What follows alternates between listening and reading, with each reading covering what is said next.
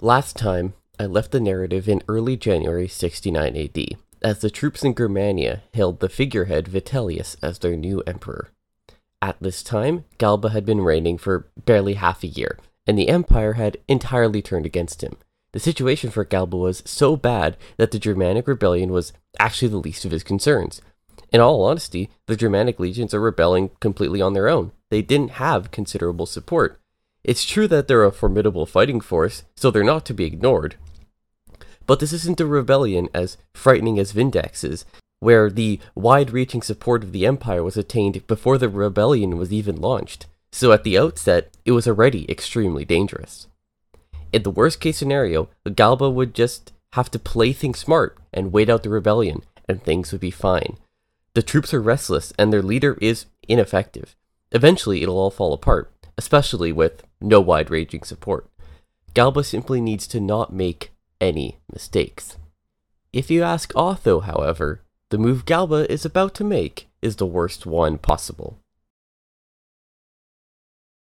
This is the 96 AD podcast, episode 11 The Best Character Arc in History.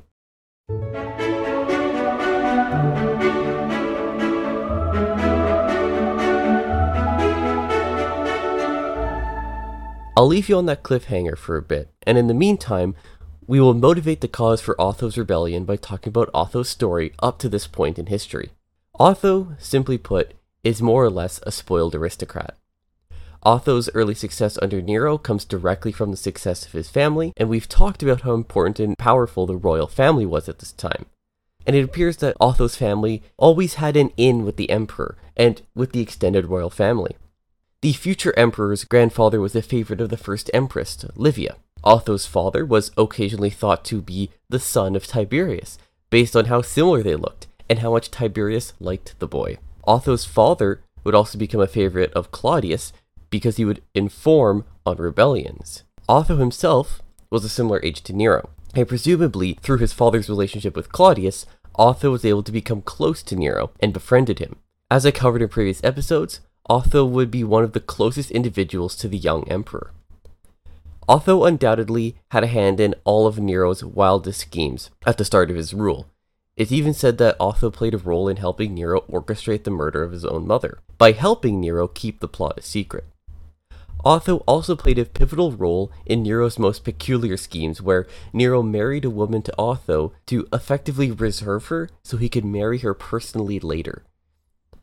When Otho wouldn't give her up because he actually started to love her, Nero responded with exiling Otho by appointing him to one of the Spanish provinces as a governor, where he would stay until he tagged on with Galba's rebellion. All in all, he was there for around a decade. And I just can't resist. I have to convey what Suetonius claims was a joke going around Rome about the time of Otho and Nero's falling out.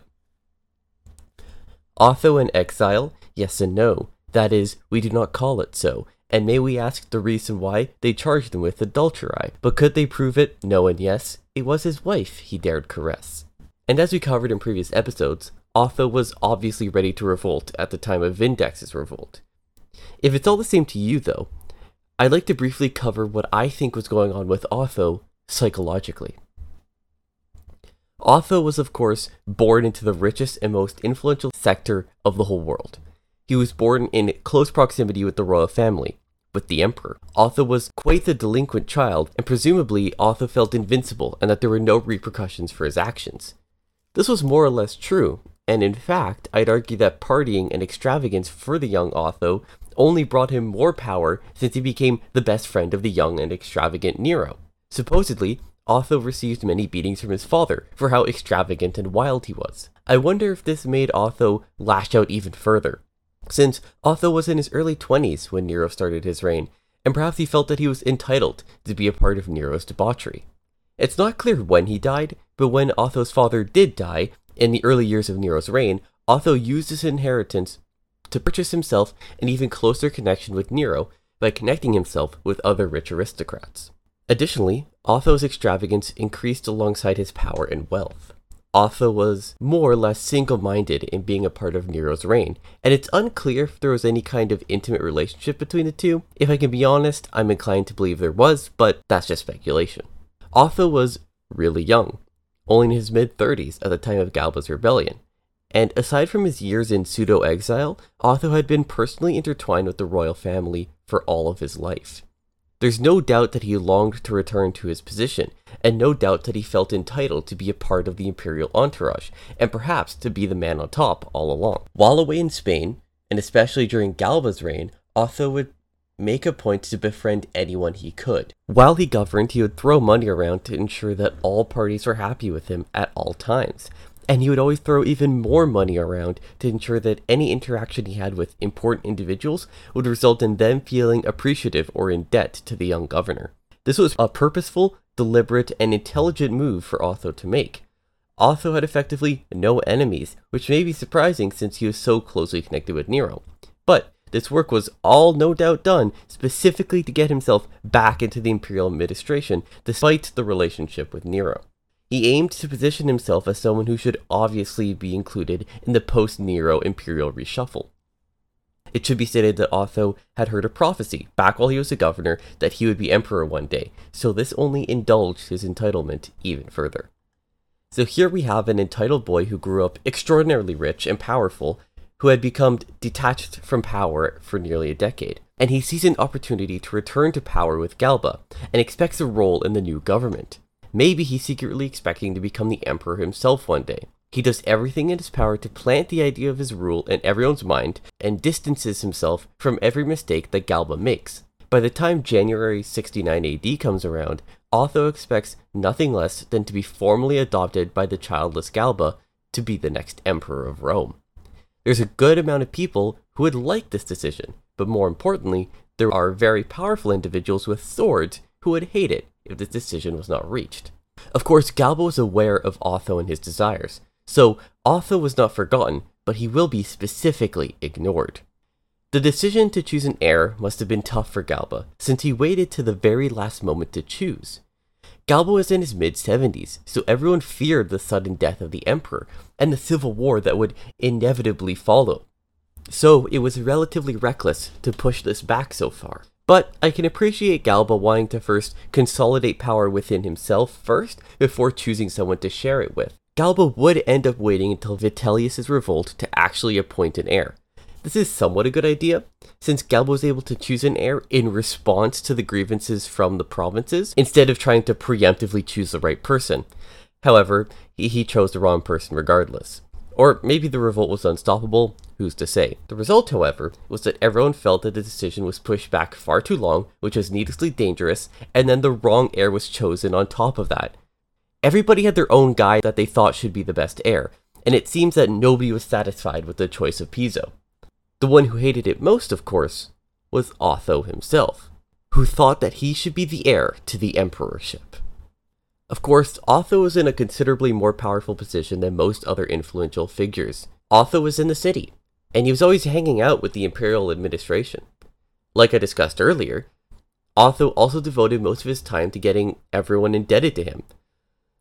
In fact, it came to a point that Otho had been throwing around so much money that he spent much more than he actually had. He had taken out an incredible amount of loans, no doubt promising the loaners that once he became emperor, they'd be adequately reimbursed. The problem now for Otho was that he was in an extreme amount of debt, and it seems that there's no way he can pay it off, because he's not going to be the next emperor. It was therefore a mix of Otho's ambition, entitlement, and finally the crippling debt that made him have to try and become the emperor. Otho himself said that he's equally likely to die to an enemy in battle as to his creditors in the forum. He was running out of time and he needed to find some way to make the money, and becoming the emperor is the best scheme possible. Otho shelled out the last cash to his name to several members of the Praetorians, the royal bodyguard, and waited for the right date to strike. The date is the 15th of January, a peaceful Sunday. Servius Sulpicius Galba the 73 year old emperor of the Roman Empire was making a sacrifice in front of the Temple of Apollo. Alongside him was his good friend, Marcus Salvius Otho. The Haruspex, the man who interpreted the omens, informed the duo that the omens told a bad story on this particular day. He explained to the emperor and his dear friend that the omens foretold treachery and disaster. No doubt Galba was disturbed by this. Meanwhile, Otho felt that this sign proved that his schemes would be successful, and that today was finally the day. Not long afterwards, one of Otho's freedmen came up to the duo and told Otho that the architects were ready. This was the predetermined signal that the troops were organized. Otho excused himself from the emperor's presence, saying that he's being shown some new houses to buy. The freedman directed Otho to a carriage that was organized to take him to the Praetorian camp. The carriage marched Otho over towards his base of operations, but the restless usurper felt that the carriage simply wasn't moving fast enough, so he hopped out and started running. Otho paused his run to tie his shoes, and it was at this moment that the civilian crowds, at the suggestion of his praetorians, surrounded Otho and spontaneously hailed him emperor. The young now emperor had only a couple dozen soldiers to his name, but as he continued his march towards the praetorian camp, any and every soldier that he came across joined up with him. Quite quickly, Otho was able to get the entire praetorian guard under his control. Otho declared that he would only take the powers that they granted him, and would not ask for any more. How kind and humble of him to do. This all is, of course, a story that Otho wanted to present. That he was spontaneously hailed emperor by the crowd, and there's no way he could turn it down. It's far more likely that Otho simply ran over to the Praetorian camp and rallied their support. With the Praetorians, he'd have the overwhelming majority of military power in the city, and that's all you need. Regardless, this all happened so quickly, whatever happened, that the now former emperor was still making a sacrifice at the Temple of Apollo. A rumor first reached the emperor that some senator was being hailed emperor, and then eventually it was confirmed to be Otho. Galba got completely overwhelmed by messengers from all over the city. Some told him that he had nothing to worry about, while some others told him that there was nothing he could do to stop the rebellion. Galba and Piso immediately gathered what soldiers they had and it was decided that Piso should go to the Praetorian camp to perhaps win them back. It was at this time then that Otho's supporters, in the growing crowd around the emperor's soldiers, managed to spread the rumor that Otho had been killed, with many soldiers claiming that they saw Otho get killed themselves. The lack of credible information led Galba to go entirely on the offensive. He was mounted in a carriage and his troops marched out to find the conspirators. While on the march, a soldier approached the emperor and told him that he had killed Otho himself. The only response that Galba had for him was, Who gave you that order? A perfect summation of Galba's reign and disposition. In fact, Otho was not dead. Uh, he was just addressing a large crowd on the other side of the city, with more and more soldiers flocking to his banner every second. A dispatchment of troops was sent by Otho to kill Galba and Piso, and they had to hurry too. Galba and his troops were arming the civilians in the forum. And who knows how large this conflict could get if both sides were allowed to gather as many soldiers as they could. Galba was very obviously sending messengers all around the empire asking for support. Otho needed to settle it today. The massive dispatchment of Othonian cavalry bursted into the forum at full speed and immediately overtook the small force under Galba. Galba was pretty old and sick. He could barely move, and it was easy for the troops to identify the imperial litter, eject the emperor, and kill him on the floor of the forum. Galba's administration had entirely collapsed, with his advisors turning on each other, resulting in Galba's primary administrator being caught in the slaughter, in addition to the emperor and his heir. The other two main administrators of Galba would later be caught, one assassinated and one executed. The whole of Galba's administration had been ousted in not even a day, and it was entirely replaced by the young and assertive Otho. The Senate met, declared Otho the next Augustus, and gave him every imperial honor and power. The body of Galba was left in the forum for quite a while. It was there until one of his slaves found it later in the day and gave it a humble burial. Tacitus sums up the life of Galba thus Such was the end of Servius Galba, who in his 73 years had lived prosperously through the reigns of five emperors and had been more fortunate under the rule of others than he was in his own. He seemed greater than a subject while he was yet in a subject's rank, and by common consent would have been pronounced equal to empire had he never been emperor. With Otho, we see the start of the flip flopping of extreme emperors. We had ousted Nero and got a wholly opposite Galba who was then ousted by his wholly opposite Otho. Otho was clearly seen as kind of a return to Nero, for better or worse. Some say that he added Nero to his name. and his first act as emperor was to order the completion of Nero's absolutely over the top, extravagant, and needless golden palace that was, by the way, built over the land that burned in the Great Fire in 64, the fire that he's accused of starting. Quite suspicious that he decided to build a palace there, but regardless, Otho decided to finish it. It seems that Otho entirely devoted himself to his empire, working tirelessly and avoiding abusing the advantages of being emperor. It seems that he did everything right. After the initial slaughter of the top half dozen or so members of Galba's court, Otho was very restrained in his punishment. Exile and appointments to provinces were taken instead of outright executions. And the Senate, the people, and the army were overjoyed for this. The new emperor was settling in nicely, and everyone was happy with the start of his new reign. It would come then as a huge disappointment that the Rhine legions, who revolted against Galba, decided to continue the revolt even though Galba was gone. Apparently, they didn't really care specifically about Galba, they just wanted fame and money. Who would have guessed? Many letters with deals and overtures were sent between Otho and Vitellius, but it's clear that the inertia of the soldiers couldn't be stopped, and the two men were powerless against it. At this point, they aren't even revolting for any reasonable purpose, they're just revolting for revolting's sake. Spies were sent out by both administrations, delegations and envoys were sent by both administrations all over the empire, but no settlements could be made, and civil war was inevitable. Otho got the support of the Balkan legions, the Spanish legions, Southwest Gaul, Mucianus in Syria, Vespasian in Judea, Alexander in Egypt. Otho had overall strength, with most of the empire in support of him. But, in fact, he had few soldiers ready to fight in Italy. All his support came from the far ends of the empire. He didn't have enough soldiers to fight against Germanic legions, at least not right now. Vitellius had some of the best legions in the empire, and was able to quickly march to Italy, so he did. He didn't have time on his side. A swift victory was needed for him to even have a chance, since at any point his rebellion could just fall apart. Otho made a blunder then in hoping to win a quick victory against Vitellius. It's true, a quick victory at the outset of the war could demoralize the troops enough to make the rebellion fall apart, and that does most of your work for you. But Otho could have bided his time, let the rebellion fall apart on its own. After all, it had effectively no support. As a quick detour, I want to talk about the consuls. New consuls were brought into office on the 1st of January, and at this point, they were almost always appointed by the emperor.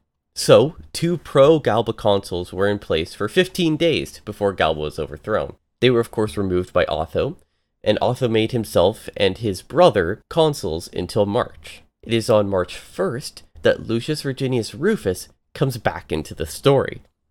He's made consul for two months alongside one of his old friends. This was a gesture towards the Germanic legions, since they loved Rufus over everyone else. That's the main purpose of the consulship at this point in history, is to appease certain factions and individuals. I love Lucius Virginius Rufus, and I'm so happy that he came back into the story for the second last time. We'll see him again in 30 years. Otho spent a few months of his reign doing the best job he could. He pardoned many, and he granted citizenship to many more. He tried to win over everyone in the empire, without the excesses of Nero. If it all didn't fall apart, we could be talking about the start of the amazing reign of Otho, the rival to Augustus.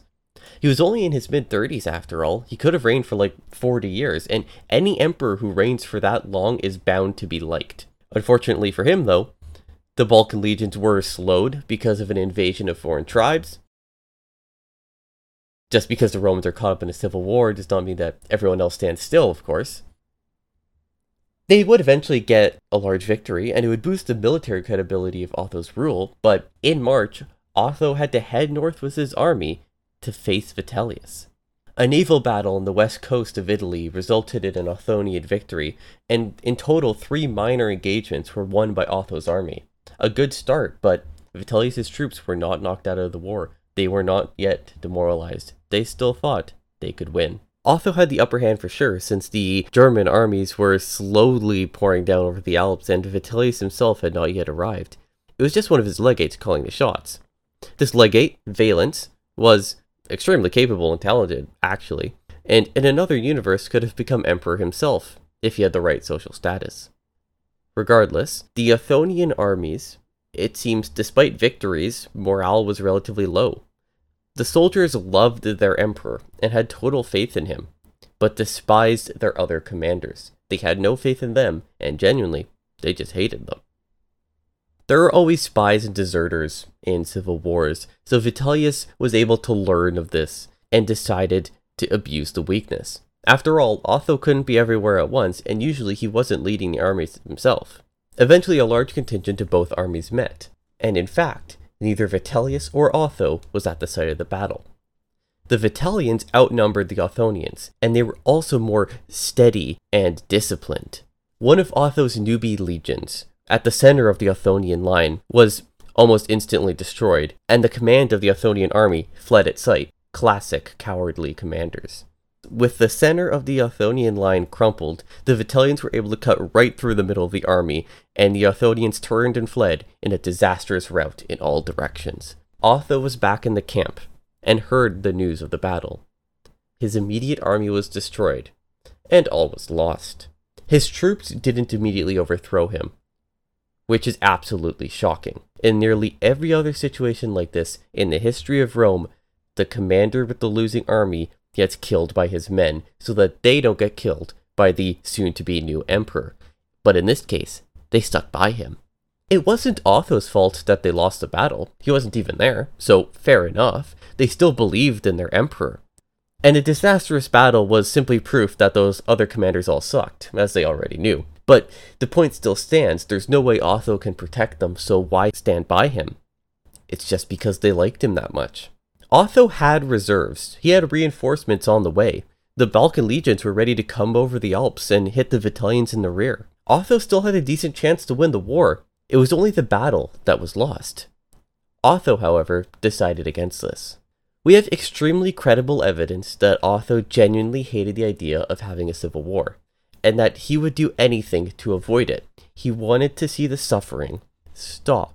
According to Suetonius, a historian writing in the 130s AD, Suetonius' own father was there and confirmed all this. Suetonius tells us that Otho was completely driven off the edge when a fleeing soldier from the battlefield appeared at the emperor's feet.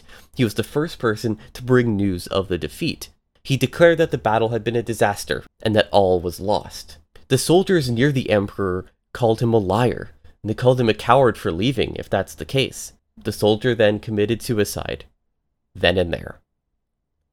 Otho was not only convinced, but he was so moved by this that he decided not to risk any more of his soldiers' lives. After all, if this soldier was able to commit suicide for the failure in the battle, why should his emperor do anything different? Otho's troops told him that he had nothing to worry. They begged for him to be optimistic. They made it clear that the troops would fight to the bitter end, no matter what that end was. Otho snapped back at them. He told them that if they wanted to help, they should go to the battlefield and resurrect their fallen comrades. The troops continued to beg their emperor not to give up the fight, not to desert his loyal army. But some of the officers understood the state of affairs. The German legions had full control of the region, and any counteroffensive would be not only extremely challenging, but extremely costly. The outcome was not certain, and it could take months to years to resolve, and would take up the entire fighting force of the Empire. Who knows what disasters could befall on us? If we spend a year with the Balkan legions out of the Balkans, who know what invasions might ensue? And ignore the fact that we'd be having the Balkan legions and the Rhine legions, the best legions in the Empire, tearing each other apart. These officers appreciated the Emperor's stance to end the war here and now by any means necessary, but the ordinary soldiers didn't see the big picture. They wanted to fight for their empire. They wanted to fight for their emperor. Otho opposed more war entirely. And Tacitus, writing in the 1st century AD, claims that Otho said the following to one of the overzealous soldiers I hold that to expose such a spirit, such a courage as yours, to any further risk is to put too high a value on my life. By this let posterity judge Otho. I need neither revenge nor consolation. Others may have held the throne for a longer time, but no one can have left it with such a fortitude. Let this thought go with me, that you are willing to die for me. But live, and let us no longer delay, lest I interfere with your safety, or you with my firmness. Take as the strongest proof of my determination the fact that I complain of no one. With this, Otho had all the soldiers leave him. Otho said an emotional goodbye to his brother, his nephew, and to his closest friends. He then commanded them to leave and seek out safety above all else. He made sure that everyone was sent away and would be sent away in finely furnished boats and carriages. He destroyed all letters between himself and his allies, ensuring that as few people as possible could be caught up in a Vitellian purge.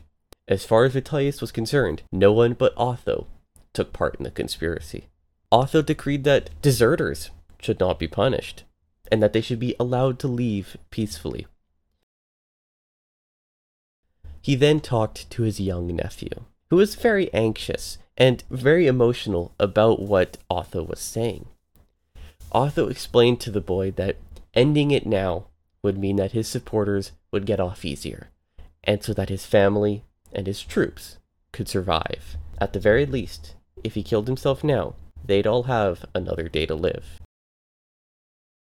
He then told him, I have obtained enough reputation for myself, enough nobility for my family. Successors to the Julii, the Claudii, the Servii have been the first to bring the imperial dignity into a new family. Enter then on life with a brave heart, and never entirely forget or remember too vividly that Otho was your uncle. After he was sure that all his friends had safely departed, he spent a few hours alone in his bedchamber. Otho woke up at dawn and immediately stabbed himself. His attendants would then bury him at once, as he requested. The soldiers were inconsolable, with several of them apparently committing suicide themselves upon hearing the news, out of respect for their emperor, not fear of Vitellius. Otho's troops felt such a connection to him and were entirely devoted to his reign, and the matter of his dignified death only martyred him in a way to his troops, almost making him like a god to them, more than Roman emperors would normally become gods. His death had such an impact, in part because it contrasted entirely with the rest of his life. This is what makes Otho so interesting the fact that he consciously chose to prematurely end his life in part to secure a good legacy for himself, and it completely worked. Of course, he also aimed to end the Civil War, and that did work until another one started a few months later, but that's not his fault. For better or worse, the emperor who reigned for only 95 days, in the complete opposite manner to Galba, was largely unliked until he became emperor, and especially once he died. On that last night, Otho spent several hours on his own in his personal bedchamber, thinking and preparing to end his life.